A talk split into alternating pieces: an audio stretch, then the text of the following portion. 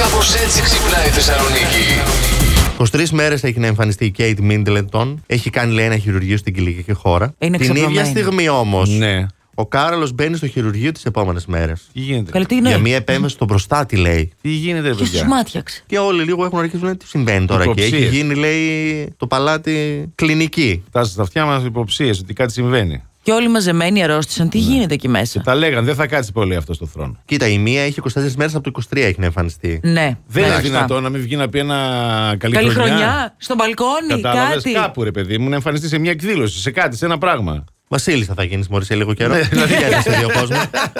Ας είσαι χειρουργημένη. Η άλλη έβγαινε με, με το μισό πόδι μέσα στον τάφο.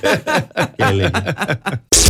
Ένα επιβάτης κλειδώθηκε σε τουαλέτα αεροπλάνου για μία ώρα. Τη χρησιμοποίησε την τουαλέτα λίγο μετά την απογείωση. Προσπαθούσαν να το να ξεκάνω. Είχε κλειδωθεί όμως η πόρτα, είχε φρακάρει, Ωρε, ρε παιδί μου. φίλε. Έτσι. Του πετάξαν και ένα σημείωμα από κάτω. Ναι. Οκ. Ε, που- Ψυχραιμία. Ε. Του, του είπανε «Μπο- κάνουμε ό,τι μπορούμε να ανοίξουμε την πόρτα, δεν τα καταφέρνουμε. Κλείστε το καπάκι, καθίστε. την ώρα που θα ακούσετε ότι είμαστε για προσγείωση, απλά πρέπει να κρατηθείτε από το πλάι Ναι, για να μην εντάξει. χτυπήσετε, ρε παιδί Ναι, μου. ναι. Και μόλις φτάσουμε στο αεροδρόμο, θα έρθει τεχνικός και απευθείας μπορεί να σας. Πήγαν οι μηχανικοί, ελευθέρωσαν την πόρτα. Βάλαν φαντάζομαι απ' έξω μία επιγραφή που θα λέει ε, inop, ότι είναι inoperate. Ναι. Ναι. Αλλά φαντάζομαι διαφορετικά θα ήταν άλλος. Άλλος. ο ο ίδιος.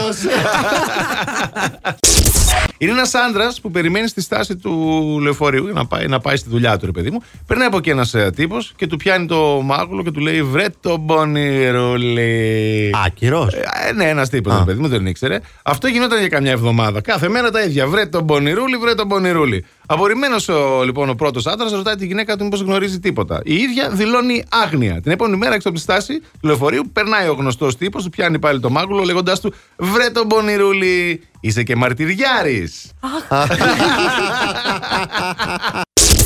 Last Morning Show. Κάθε πρωί στις 7.